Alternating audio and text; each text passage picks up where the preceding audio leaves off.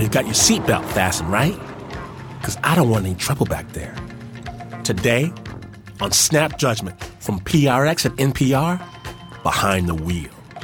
My name is Glynn Washington, and I love driving. It's what's great about this country. You can screw up, mess up lives, children, houses, jobs, have your girl throw all your stuff in the lawn, and don't come back. And at the end of the day, you can get in the car, half a tank of gas, get on to the next town where, if you're lucky, they don't even know you. You can start over. They don't know you. Reinvent yourself. You, loser man, can become respectable again just by traveling a few hundred miles. This, my friends, is freedom and this power. This luxury is one too many of us just take for granted. Well, not our next guest. Our next guest, he knows that with a set of car keys, he can be absolutely anybody he wants. I lived in Turkey for a year in 2008 and I became good friends with a guy who we'll call Mehmet. He had actually gone to college in the US at Ball State in Indiana, so he knew America. He knew the lay of the land. At one point, after I had returned, he calls me up and he's like, hey man, coming to the US for like two weeks. A friend of mine's getting married. Uh, I'd like to hang out with you. So I was like, yeah, sure. Like let's let's go on a road trip. It'll be really fun. We'll we'll start in Philadelphia, where I'm from. We'll drive across the country. We'll see America. And he was like, it's great. It's awesome. Let's do it flies into Philadelphia, borrowed my parents' old Volvo, and we uh, hopped in the car and started driving. A little detail about Mehmet is that uh, he really likes to create alternative personalities.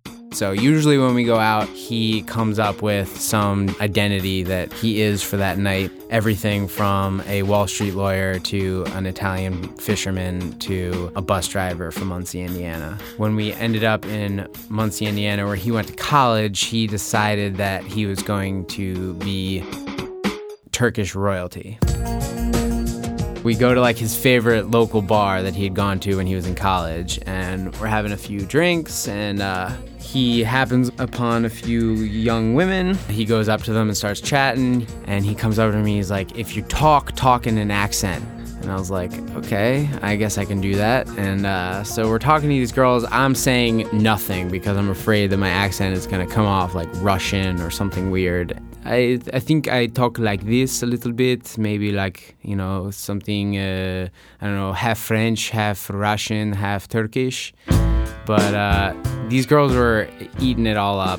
They were like, "Oh, where's Turkey?" We were just telling them all this crazy stuff about Turkey that wasn't true. And then at one point, they were like, "Well, what are you still doing in America?" And he was like, "Well." I just want to live a normal life here. I just, I just, I just want to be normal. And they were like, why? And he was like, well, like, I'll tell you this, girls, because you seem like really nice people, but like, don't go around telling people this. Little detail about me is that my dad is the king of Turkey. And they were like, oh my God, I've never met royalty before. That's so great. What's it like to grow up in a palace? Do you have a driver? Do you have a crown? Is there a throne? And he was like, yeah, I have a crown. And in Turkey, you have to wear a cape when you go to state functions. So I had this cool cape.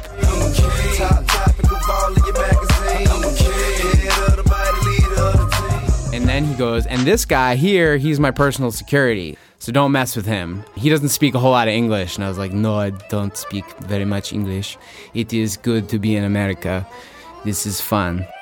And I'd never really prepared to be a Turkish Secret Service agent or an Italian fisherman or a lawyer. But uh, I fell into the role really quickly. I started to like stand up straighter, and I would like look around to see if there was any security threats or anything. And and at one point, one of the girls is like, "We have to go meet our friends at this other bar, but like, wait here, guys." So they leave the bar, and we were like, "I was like, man, we should be out of here now. I don't like this." And he's like, "No, no, no, no. Let's play this out a little longer."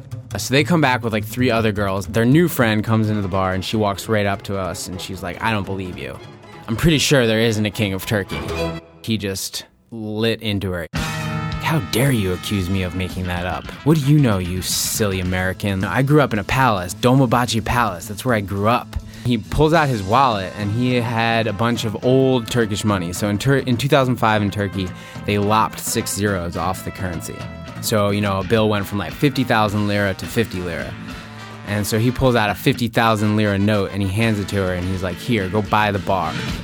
And she's like, What's the exchange rate? And he was like, Basically one to one. That's 50,000 US. Like, I carry that around as emergency money, you know, in case I have to flee the country. And she's looking at the bill, and there's a picture of Ataturk on the bill. Ataturk is the founder of the Turkish Republic in the 20s, and he's been dead since, I believe, 1938. And she's like, Who's this old guy on the bill? And he goes, That is my father thanks for insulting my father. And she's like, what's his name? And he's like, Kemal Ataturk. And she's like, what's your name? And he was like, Mehmet Ataturk. Ah, I don't believe you. And she pulls out her iPhone. I freeze. Wikipedia, no. She looks up Turkey, the Republic of Turkey, on the phone and doesn't look at any of the dates or anything. She just sees Kemal Ataturk on the, the thing and is like, oh my God, and closes her phone. He really is the Prince of Turkey. Oh my God. And we go back to these girls' apartment. So we're, we're hanging out at their house, and one of them goes on Facebook hanging out with the Prince of Turkey. Night is awesome. Winner. At this point, they're over the fact that he's royalty, and we're just talking about normal stuff. And he's actually in the other room making out with one of the other girls. And one of the girl's Facebook friends responds to her status update. There is no Prince of Turkey. Turkey is a parliamentary democracy, and it has been since the 20s. She's like, wait a minute. And she goes on Wikipedia, actually reads it this time, and is like, oh my god! And she screams at the top of her lungs, Kemal Ataturk died in 1938! Storms into the other room and, and bursts into the room where my friend's making out with this girl. The next thing I know, we're being hustled out of this girl's apartment, and I think they still think I don't speak English because they were like, You have to go! You're not welcome here anymore! And we ran to my car. So we're driving out of Indiana um, into Illinois, and at one point I just turned to Mehmet and I'm like, I have a, I, I have to know why do you do this all the time? And he was like, I really don't know. It just I I think it's fun. That piece was told by the evil and diabolical Elia Lewentenko and was produced by the not evil at all Stephanie Foo. And please, ladies, take notes. Learn your world history. The people mentioned in this story are still on the prowl, and you never know what country they might be king of next. Now, I can't even slow down our car. I got to speed up. I am so excited, so thrilled. Our next guest, you've heard her on this show before. The multi talented, beautiful, kind hearted soul of Kate Ascott Evans is here to tell you why. When you drive, be sure the airbags in your car have been recently checked and your seatbelt is tightly fastened. I was born three months early at a hospital in South Africa. Like a lot of premature babies, I was born without abilities that most humans have on arrival, and it meant I had almost zero coordination. No sports, no dancing, and when high school hit, no driving. If I got behind the wheel of a car, someone was gonna die. Instead, I turned to books and I became obsessed with the work of an esteemed novelist. He was brilliant, acclaimed, and effortless, exactly the type of person I wanted to be. But to have any shot at that identity, I needed to leave my South African suburb. And so, shortly after high school, I moved to Los Angeles, the driving capital of the world. I walked and I took the bus for over five years. One day, after sending my umpteenth fan letter to the esteemed author without response, out of the blue, he called me and he offered me the opportunity of a lifetime. A book he'd written was being adapted into a big film, shooting in South Africa, in Cape Town to be specific, my hometown. He needed someone who knew the city to be his assistant. Then he asked, Would I like to be that someone? And as I began to just scream, Yes! He added one small caveat. Much of the job requires driving me around. You do drive, right? Of course. This was completely my dream come true and also my worst fear rolled into one. I suddenly had six weeks to learn to drive and to get my license. So I hired the only driving instructor in my price range a mostly non English speaking Ukrainian named Vladimir. Git, you are NASCAR winner.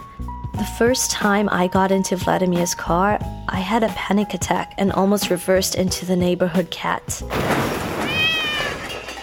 Immediately, reversing became my Achilles heel. I just couldn't figure out which way to turn the wheel. So I failed the driving test two times.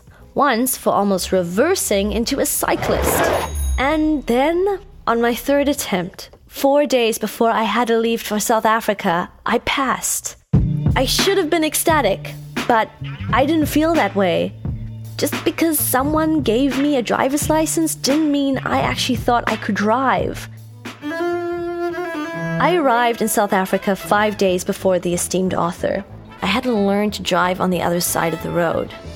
On a good day, I could sort of drive straight, but I was awful at bends. Driving in South Africa was well, like driving in a third world country. No one followed the laws, pedestrians threw themselves in front of your car, and everyone was insanely aggressive. The night before the author's arrival, trying to reverse, I had an accident in my rental car in front of 10 policemen. On my first day of the job, I drove to the airport to pick up the esteemed author. And he looked really old and really frail. And when he spoke, he had this strained, exhausted voice. I had this moment of just wanting to abandon him at baggage claim while I boarded the next departing flight. Instead, I drove him to lunch. Creeping down the slow lane of the highway, I kept wondering can he tell I can't actually drive? I finally managed to stop trembling when we sat down to eat in a park. That is, until the conversation shifted from really nice getting to know you questions to him sharing over fish and chips that his best days were behind him and he now welcomed death. I was so completely freaked out by this conversation that it took me a minute to process what happened next. The esteemed author collapsed. He caught himself on a railing and he held his chest and he was having a heart attack and I was the only person there with him. I shook him and I said, I'm calling an ambulance. He snapped with a sudden viciousness. If you touch that phone, you're fired. Just take me home and leave me alone and let whatever happens happen. So I finally just nodded and, with a lot of effort, half carried him to the car. I laid him on the back seat, turned on the engine, and put the car in reverse. I pulled forward and reversed and forward and then almost knocked into the car next to me. And as he lay there dying, the esteemed author, with the last of his energy, lifted his head and wheezed, Turn the wheel a little more to the left. No, the left, not the right. Now straighten your wheel. Good, Kate. By the time I actually got out of the parking lot, he wasn't responding to anything. He lay on the back seat of my rental car, ashen faced, eyes closed. He looked like a scared little kid. I knew what that felt like, and I didn't care what that kid wanted anymore. I stopped talking to him like he was the esteemed anything and started screaming, Stay awake, you old bastard! Don't think you're gonna get lucky enough to die on me! Wake up, old man! I did my first ever U turn and screamed at him. And I don't care if you fire me, but I'm the one driving and I'm taking you to the goddamn hospital. And that's exactly what I did. Five days later, when he got discharged from ICU, I picked him up and I drove him home, where I had a small accident reversing into his garage door. He didn't flinch, he didn't fire me. And when he introduced me to his wife, he said, This is Kate. She saved my life. As it turned out, I was the best driver for the job. Though I won't blame you if you don't want to carpool with me. Many thanks for that, Kate. And Kate, because there are people out there I love and cherish in the LA area, please do alert me when you're on the road. That was produced by Mitzi Mock and Pat Mesiti Miller. Now, Kate Ascott Evans, in addition to being an actress and a writer, recently started something called the Imaginary Worlds Project, where artists they interpret the imaginary worlds of children as creative work. Yep, see, I told you she's good and kind-hearted. You're listening to Snap Judgment Behind the Wheel. We're going to keep on rolling down Snap Highway coming up later in the show. haunted cars, picking cotton. Where are you going to go? Stay tuned. Snap Judgment. We'll be right back. Favor, can you pump me up? I say muchos gracias and adios. Bye bye. Free love on the free love freeway. The love is free and the freeway's long. I got some hot love on the hot love highway. Ain't going home cause my baby's gone. She's dead. She's not dead.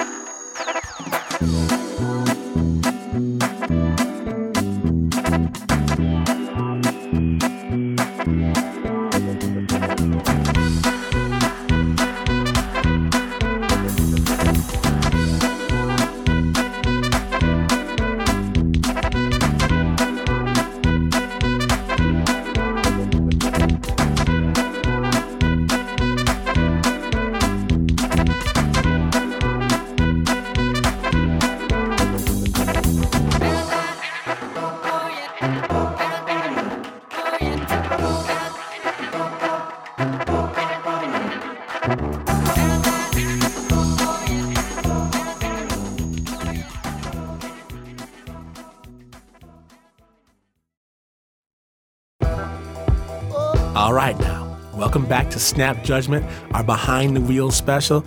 And I was thinking about driving stories and wondering what we were going to do. And I was at a club just a little while ago, and I saw the almighty, the all powerful Miss Joyce Lee. She's one of our favorite storytellers. And I said, Joyce, you've got to come and bust a story on our Snap microphone. And she's like, all right. I'm going to let Joyce take it from here.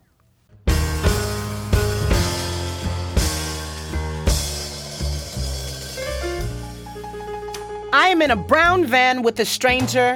He is a black male, standing six foot six with a southern accent, and I have a habit of calling him dad. We've met before. Actually, we've been meeting on and off all my life. This is the first time I've met him again in four years, and I'm a grown woman with a million little girl questions bubbling inside of me like, Do you think you know anything about me? I wanted to question the name he chose for me, Joyce why he named me after the woman he married after he divorced my mother. Why didn't he marry her instead? But for some reason, I find myself wanting to protect his feelings. We drove from Oakland, California after hearing about the death of my Aunt Teresa. I agreed to the road trip because I thought a funeral would complement the nature of my questions. My father has the unfortunate task of burying his sister, and I am wondering whether or not I should emotionally bury my father. This man who had my wit in full lips. This man whose singing voice reminded me of why I love Sam Cooke. This man whose temper placed my mother in emergency rooms. The engine is loud in this old brown van, and the air is long and empty like a hallway where the slightest sound carries a weighty echo. I stare at my father as he nods to the 60s music on the radio and begin by asking questions I already know the answer to. Was it this hot in Louisiana when you were a boy? Was it this hot? Is it Louisiana? Hell can't dream of a hotter heat like the one I grew up picking cotton in, filling up that 12 foot sack as heavy as I could and wrestling blood sucking bugs and flies on a hungry stomach. Shoo his bulky knuckles loosely gripping the steering wheel, the fluctuations in his voice and dramatic facial expressions when he's in the meat of a story. So much like me. I bumped along to the road's rhythm in the hot van, fanning myself and scraping my belly for a positive conversation. What was your childhood like? What did you like to do the most? I asked. Shh, I like to do anything I could get away with doing. I wouldn't say I was a bad child, but you couldn't have convinced my daddy that. Seemed like the sun didn't work right if I wasn't beat before it went down. Every inch of schooling I could get, I took it because so many of my friends and cousins wasn't allowed to go. Their parents needed them to help in the fields, but I got to go to school, and I made sure I finished. He was proud now. I could see him smiling from his insides. My school was the first in Louisiana to get integrated, the very first. And that happened when I was almost done. I could feel the energy relaxing between us. He seemed just as eager as me to have something to fill the air besides sweat and awkwardness. For Louisiana during that time, it was horrible. Worst time in my life. Around my senior year of high school, I was working in a potato field, picking and stacking potatoes. Hmm. See, you got it better than I did, baby girl. How so? Well, see, you grew up in California. Never had to sweat in the field. I always wanted that for my kids. And you got a daddy who can say he loves you without a flinch or a blink. I'm hungry, I responded. It's just what came out at the time. I didn't even know if I was really hungry or not. We stopped at an old wooden place that looked like it used to be a house. You about to have the best catfish sandwich of your life, my father grins. I believe it, I smiled, because I've never had a catfish sandwich before. He looked at me like I'd slapped him. Well, you in for a treat. Normally I get two, but you've been eating like a rabbit since we left LA, so I know your stomach can't hold but one. Mine can hold what yours can hold. Is that a bet? I reflect his evil eyed charm back to him and say, No, it's a promise. So we set up our catfish burger serious and had a race. We both focused, held our burger, leaned back in our posture the same exact way. I won the competition. I asked my father if he wanted the fries. Nah, he says. If I don't eat them while they hot, I usually don't eat them. I'm the same way, I confessed. You know, I brought you here because when I was a little boy, there was another owner, but the recipe for the catfish sandwich was the same. I remember walking past and smelling the fish frying and coming in to get one. The guy at the counter took my money and told me to go round back to get my food. I told him to give me my money back. Took everything in me not to kill him. Then he confessed Joyce, I've had a hard life. Anything good I got and still have came from God. That includes my children. I owe you an apology. But I look at you, and it's hard for me to regret anything. You turned out just fine. I smiled. Thank you. That's all I said. We went to the funeral where I met at least a hundred more versions of myself. We visited for two days in Monroe, Louisiana, before my father said it was time for us to get back on the road. We talked. He told me about his aspirations of being a photographer, and I told him about my collections of scrapbooks. We came to the Louisiana cusp, and he suddenly pulled the van over to the side of a cotton field. Okay, baby girl, here's your chance. I gave him a confused look as he opened the passenger door and motioned for me to get out. Come on now, here's your chance to pick cotton. You said you couldn't imagine doing it. Well, now you ain't gotta. I think those pretty hands of yours should know what it feels like. I grabbed the Louis Vuitton bag my mother got me for Christmas. I put on my heels and sashay towards the cotton field. My father laughs and runs to go get his camera, and he is snapping away. My index and thumb bounce against the cotton bulb. Hey, there's seeds in here, I yell. Uh, yeah, sweetie, that's why the cotton gin was invented a very long time ago. I look at the prickly stalk holding the cotton and stare at a shadeless field under a hot sun. Can I take some as a souvenir? I ask. Yeah, take a couple handfuls, but you better hurry up. This ain't my cotton. Oh, shoot. You think somebody's gonna call the cops? Nah, baby girl, this is the South. A white man gonna come out and hand you a 12 foot sack and yell at you to keep picking. We both laugh hysterically. I collect the cotton and get back into the van. We told enough coming of age and pool hall stories to write an anthology. I never asked him any of the pressing questions. I didn't need to. By the time we got back to point B, I concluded to love him. I stood straight up in the field.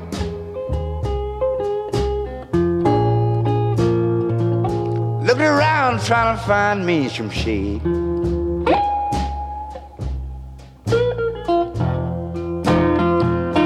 Whoa, Lord have mercy. Poor light trying to find him some shade. Now, that was Joyce Lee, two time Oakland Grand Slam poetry champion, storyteller, and you know what? I've got a secret. I know she doesn't want me to tell anybody. I can't help it. She shouldn't have told me in the first place. See, Joyce Lee, it's going to be a while. It's going to be a while. I understand. But Joyce Lee is working on a music album. And let me say it loud and proud. It is amazing. I can't wait for everyone to hear it. And I don't know when it's coming out. It's going to be a while, but I'm angling. I'm talking to her people and having her people talk over here. You know, we here at Snap Judgment want to be the first to play it. You hear me, Joyce? All right, snap judgment.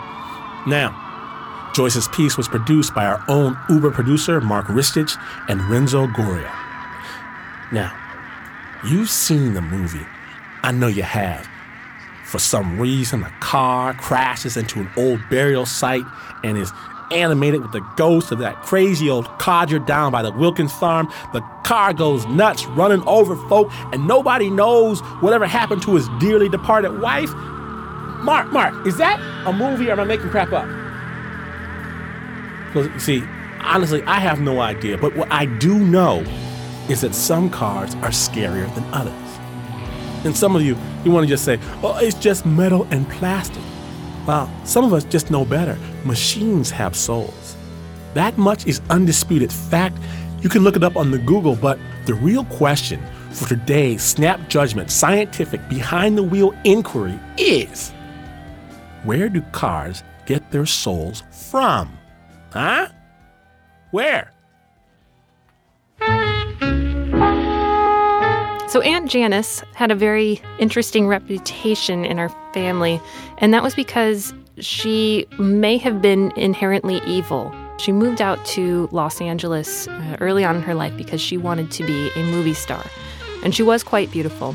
Things did work out for her for a while, except for her husband left her for his secretary and it crushed her. Her husband, of course, was a divorce lawyer. He took everything and she had to move back to Michigan. And she became bitter. It was just like this perfect storm of craziness at all of our family get togethers. And she would refuse to eat anything. She would just mix vodka with Ensure on her deathbed after she got throat cancer. If she deemed that the hospice nurse was too fat, she would reach over and, with what little strength her little anorexic arms had, she would slap them across the face. When my great aunt died, she had uh, a Dodge Shadow. The family decided that it was going to me. I could not get this weird smell out of it. It was like death and cigarettes, but I was fine with that because the car was free. I had decided that I wanted to move across the country from Michigan to Los Angeles. And that's when things started to go kind of crazy with this car. And I remember the first time it happened, I was uh, driving down Lankershim Boulevard into Hollywood. I tried to brake. I lifted my foot off the gas pedal, and I could feel the gas pedal not coming with me. Instead, the gas pedal started wedging itself down, and my foot was nowhere near it. And I started pumping the brakes, but it wouldn't work. And so I was watching the speedometer go up to like 45, and I'm on like a residential street, and I started freaking out. And I was like, what is to happen? Stop, please stop. And, and I realized that when I said stop, it stopped. And then it started happening more. And it would happen on the highway. And it was the same thing. The steering wheel wouldn't turn, brakes weren't working. When I verbally asked this thing to stop, it stopped that's when I started feeling like, oh my God. And I know this sounds crazy, but maybe Aunt Janice was in the car and did not like that I was back in Los Angeles. I took the car to a few mechanics and they would do all of these tests and nothing ever, ever showed up on the car. But the second that I would get the car back, I would drive it home and it would happen again.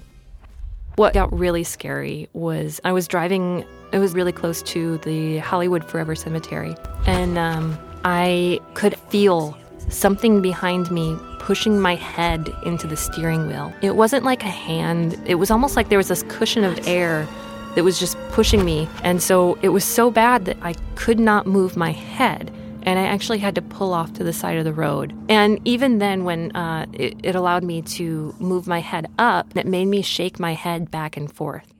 I started talking to Aunt Janice and appealing to her and things that I thought that she would be interested in. I know that she really loved certain movies, like she loved The Omen. And so I would talk to her about like the time that Gregory Peck gets his head taken off. That was her favorite part of the movie. Almost like appeasing the gods. When things really started to go awry is when she would follow me into work. My boss had called us into a meeting and she said before we could leave for the day, we had to find this one picture. It had to be in one of these 100 giant books, and we would have to thumb through all of them. While that was happening, I could feel Aunt Janice pushing my head into my boss's desk, and I was not able to fight back. So, in the middle of this meeting, my head is slowly lowering itself, and everyone's just kind of looking at me. And the only thing that I can think to say is, I have a really bad migraine. And so I said, if you can help me find this picture, I swear I will think about selling the car and also I will think about moving out of LA. My head shot up, I stood up, and it felt like something was pushing my body. And so I just let go. And I went to the shelf and I picked up this one book and I opened it up, and there was this picture that we were looking for. I could not handle the responsibility of selling a ghost car to a stranger, and I decided that I would donate it to a charity for the blind. When I got rid of the ghost car, my life improved drastically. And one of the things that happened is I immediately had a dream. And this dream was so vivid. And this dream said, I was going to get a red Honda Civic HX. I didn't even know an HX existed. And I went on Craigslist and I was just like, well, I guess I'm just going to post an ad saying that I need a, a red Honda Civic HX 1997. The next day, a woman called me and said, I have your exact car. I've had this Honda Civic through many states. I've just recently even driven it across the country twice again. and now, okay, so I moved to Portland, Oregon not too long ago. And I'm on the way to the studio today, obviously, to tell this story about a car. And um, as I'm thinking about this car and all of this stuff, and I'm on my way to the studio, what I don't realize is that the light in front of me is turning red. I blew through the light and T boned someone in a white truck. My name is Dave Gillum, and I was pretty shook. And he was shaking. When I finally got my wits about me, the first thing he said to me was, It's quite a coincidence. Six years earlier, to the day, I was driving the other direction, and somebody came to the same light. Same intersection. Light turned green, looked both ways, went into the intersection, and boom, I got T-bone on the driver's side. Hit in the same way. By someone running a red light that day, too. Um, both times my vehicle had been totaled, and both times I was driving forwards, and both times it was pretty young women that did it. I, okay, I have been, I have been. Here's the thing Aunt Janice hasn't left me still. Like, there are still moments where things happen where I realize I need to make some sort of different life decision. Like, sometimes she'll just come back, and I don't know why. But there's a chance that maybe I should not be living in Portland, Oregon.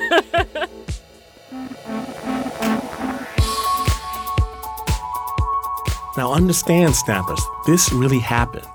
In driving to the studio to tell us her car story, April Wolf's car was seized by a malevolent force and crashed into a man with better ways to spend his day. Thankfully, thankfully, every person is okay. Thank you, April Wolf. Produced by Stephanie Foo. Now then, has an evil spirit attached itself to any of your household appliances? A devil toaster, the stove of Satan, anything like that? Do not suffer in fear alone. Let us know at the snap. We are trained in matters that defy explanation. But let me know in the daytime. I'm not trying to have all that scary stuff in the middle of the night. Tell us your story. Snapjudgment.org. You know we've got that Facebook. Facebook and Snap go together like peanut butter and jelly. And I can't wait to Facebook up a storm and Twitter and you know all that stuff. So like us or friend us or whatever it is you do at your house. Snapjudgment.org.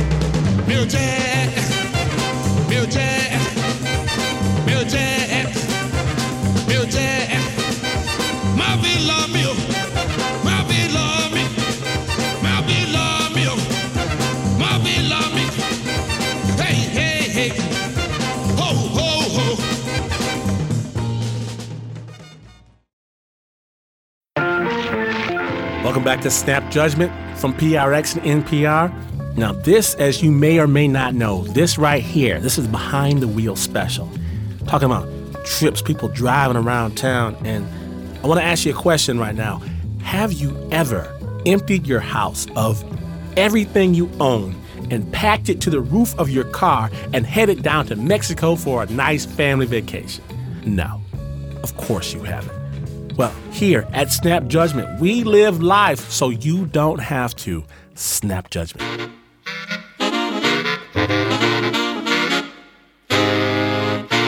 We decided that we would make like a six week road trip, and we decided to head through Mexico. Figured that would be kind of an adventure. We spent months actually mapping out an itinerary that we thought would be fun and exciting. We packed camping gear, all of our music, camera that my mother had given me. My girlfriend packed her jewelry, and when we were packing up our car, we actually strapped a whole bunch of bags to the roof of the car. And about a half hour into our trip, the bags flew off on the highway going around 60 or 70 miles an hour, causing about an eight car pileup as the sort of opening volley of our trip, which was not necessarily a good sign. We caused a lot of mayhem and we learned our lesson, and we felt like from here on in, it has to be smooth sailing. So we got in the car and then we, we hit the border of Mexico. We drove straight down the Baja Peninsula. We camped along the way. We sort of were looking for the perfect, beautiful spot. When I was neurotically planning my trip, I had bought this book that was about camping in Mexico. When I got it, it turned out it wasn't about camping in Mexico, it was about doing RV camping in Mexico. There was one spot that in the RV camping guide it said, don't go here because the road is too rough, there's no electricity, there's nothing to hook up to. And so we decided that was the place that we were going to go. It was beautiful, it was paradise. We spent like seven days there.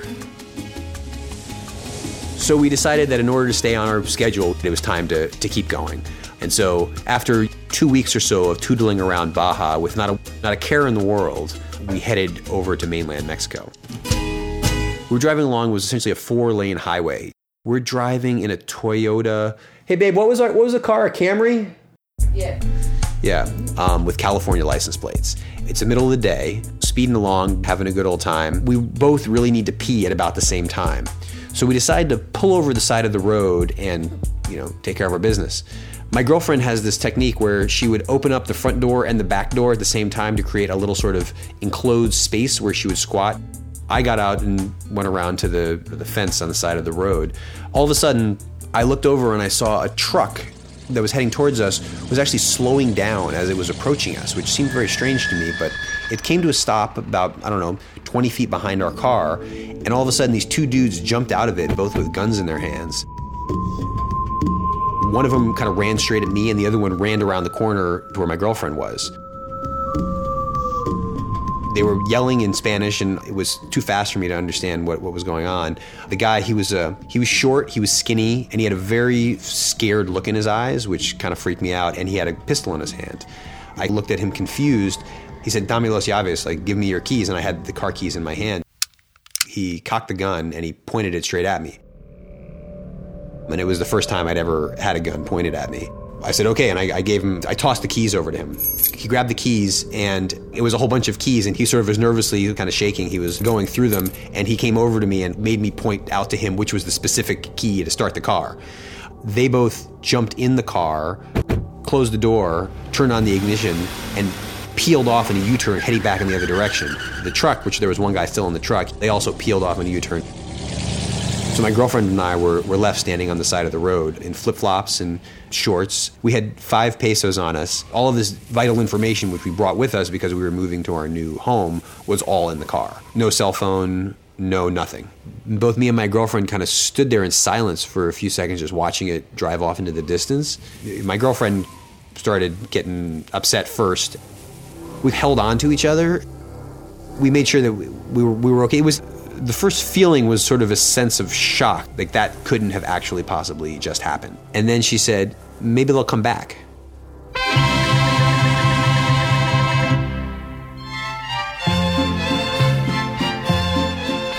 Right across the road, there was one of those sort of emergency boxes with like a button you could push to call for help. So we ran across the highway, pushed the button, and nothing happened. Pushed the button again, and nothing happened. It was a broken box. So I started sticking my thumb out trying to see if somebody would stop and pick us up, and cars just zoom by, zoom by, zoom by. And then my girlfriend took over and started waving her arms at this truck that was going by, and it immediately stopped for her. He decided to drive us to the nearest toll booth. And the toll booth people called the cops for us. The federales show up and they have us get in the car with them, and we drive up and down the highway, kind of seeing if we can see anything. After a while, it becomes clear that they know that they're not going to find anything, but they're kind of doing it to make us feel better about ourselves. The car was gone and it wasn't coming back. We don't have an ATM card. We don't have any checks. We don't have any, you know, we don't have anything, any way to, to get money. We were starting to get to know the two federales a little bit. What one of them decides to do is he buys an international phone card on his dime so that we can call home and try to get money. We called my father. He wasn't home. We called my mother. She wasn't home. We called a few other friends. Uh, we made probably about four or five calls. We were kind of freaking out. Uh, You know, as each person did not pick up, we started to freak out a little bit like we were really going to be stuck here. Finally, we got through to her father, who was home. So we had my girlfriend's father wire about $1,000 to this random Mexican cop in this town and hope for the best. We decided to buy the first ticket that we could to Tijuana, fly to Tijuana,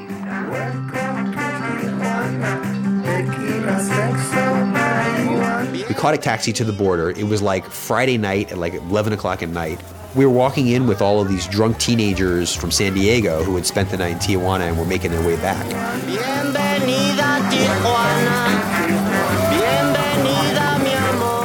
We showed up at Border Patrol. There was kind of a fat white guy with a mustache, and he just like was stamping people through. And he looked at us with a blank stare. He like looked at me, he looked at her, and then he looked at me, and he said, "Okay, fine, go." And then we just walked across the border, and we were back in in America. After I got a new phone, it was still with my same old phone number. So for a couple of days after I got my phone back, I would get these random phone calls from Mexico with Mexican phone numbers, and I'd pick up, and there would be somebody speaking in Spanish asking about the coyote. And I realized as soon as all of our stuff was stolen, it was put into the whole black market of smuggling people back across the border into America.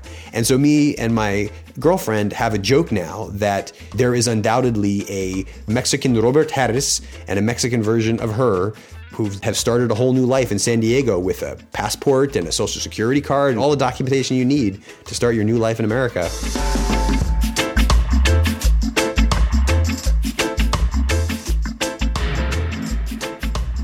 So, snappers, the next time you go bothering the good people of Mexico with your little joyriding and such, do not defile their country on the side of the road. Please relieve yourself in the designated areas. Many thanks, though, to Rob Harris for sharing his story. It was produced by Anna Sussman. And now, do not write to me about this because I already know what you're going to say. You don't have to go to Mexico to get stuck. Oh, I, I know this, snappers. I know. And we've got a story on tap from right here at home that is right. Because Snap's own Mitzi Mock has her own unique way of stopping traffic. A while ago, I got a call from Tyler. Tyler's my ex boyfriend, but he's not just any ex boyfriend. He's the artist ex boyfriend who traveled to London and then announced over Facebook that he just wasn't coming back. Tyler was in town for an art gallery opening, and he was calling to see if I'd like to come join him. You know, for old time's sake. Part of me wanted to tell him to go to hell, but part of me really had questions that I wanted answered. And so I said, Well, I'll see if I can make it. And then I hung up, immediately got in my car, and drove to Bloomingdale's. If I was gonna see Tyler, I was gonna look good. I was gonna look really good. And usually when I go to Bloomingdale's, I walk straight over to the sales rack. But today, today I let myself wander over to the designer section. Beautiful dresses, silk beading, lace, and I just wanted to touch them for a moment and imagine what it would be like to go pick one of them up. And then I tried one on. And it looked great. It looked amazing. It was perfect. Everything about it was perfect, except the price tag. It was at least two weeks' worth of paychecks, and I was about to say no, and then I remembered something my grandmother said. Mitzi, you'll never regret buying a beautiful dress. And with grandma's wisdom, I picked up the dress and I walked straight to the cash register, threw my credit card down, and said, I'm taking this. When the day finally rolled around for the gallery exhibit, I asked my boss if I could leave work a little bit early. I wanted to beat rush hour on the Bay Bridge. She said sure, and so I took my dress and I went into the office bathroom and got all dolled up.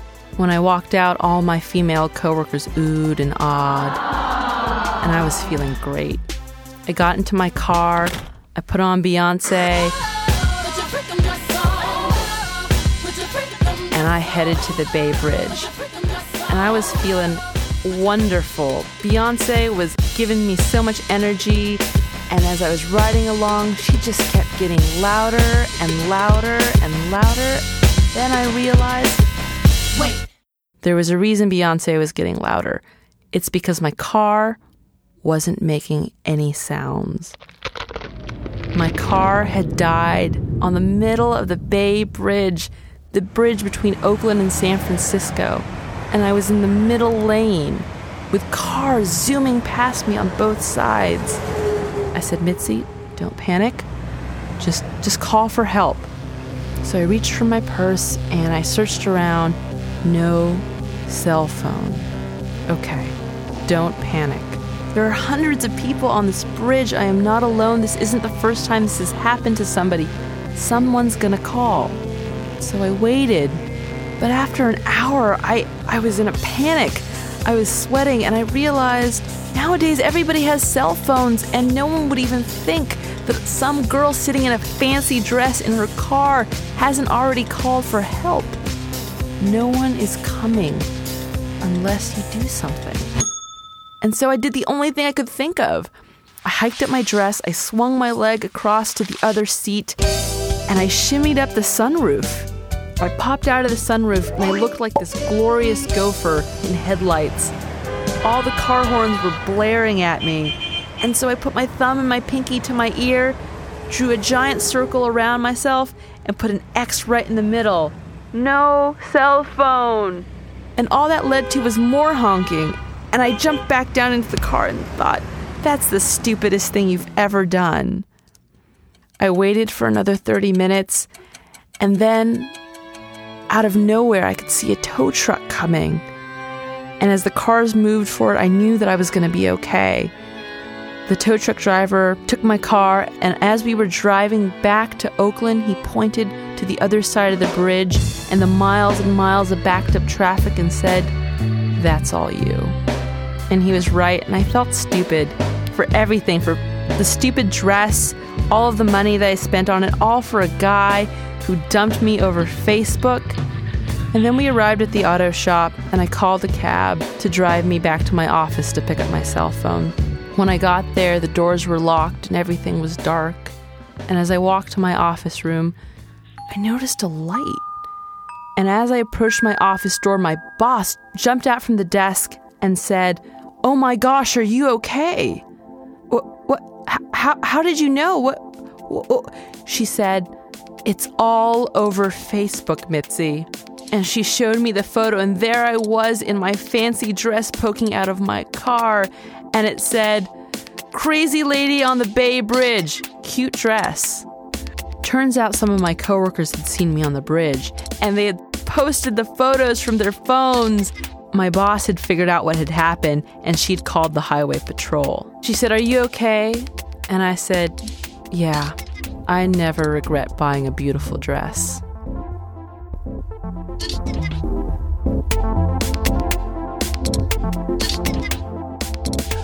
Sorry you had to go through that Mitzi mock, but so glad you could tell us about it. That story was produced by Snap Judgment's own Mark Ristich and Anna Sussman. So, you like telling stories? Well, we like hearing them. This one comes from New York City cab driver Jerry Tierstein. He's telling fellow cab driver Andrew Volo about a very memorable passenger. A lady puts a cat in my cab. And it was the rush hour. And then she says, "Oh, I forgot my uh, portfolio. I got to go up and get it." So just drive the cat around for a block or so and come around. Well, she slammed the door and she left. Now I'm sitting here with the cat on the back seat. So I said, "Okay, freak it. I'll drive around the block. What am I going to do?" So as I reach the first corner, there's a light. Somebody's running over to the cab. I says, whoa, whoa, whoa, you can't get in. I got somebody. I don't see anybody in there. So he opens the door and he goes, oh, and he jumps back. He goes, why don't you tell me you got a cat? And I says, I said, I got somebody, you know. They ain't a human, so I don't know what to say.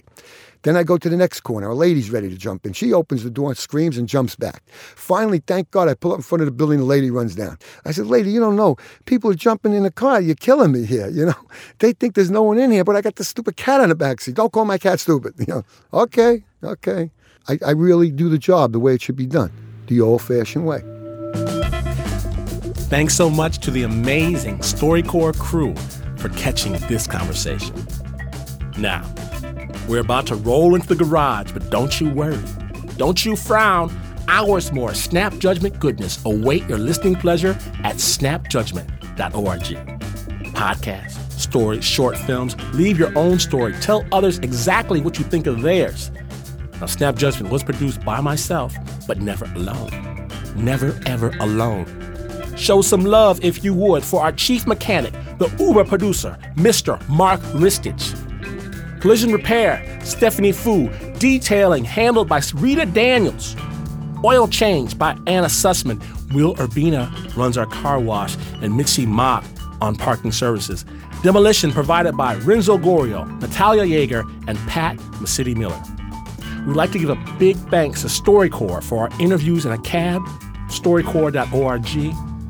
And now then, did you pick up somebody from the side of the road, dirty, smelly, mumbling in the back seat about these times they are changing? Not to fear. That's the Corporation for Public Broadcasting. Give them much love from us and enough change for a hot meal at the next stop. Many thanks to CPB. Youth Speaks. Why does Youth Speak so much? Because the next generation can speak for itself. YouthSpeaks.org. What happens when somebody puts transmission fluid in your radiator? well, actually, I have no idea. That's a different public radio show. What I can tell you is that PRX keeps the public in public media. PRX.org. And even though this should never be confused for the news, this ain't even close to a news program. In fact, you could lie under your old rusty VW bug with a toolbox, discover that it has a mind of its own, watch as it gets you out of one jam after another while hijinks ensue, and you would still not be as far away from the news as this is. But this is NPR.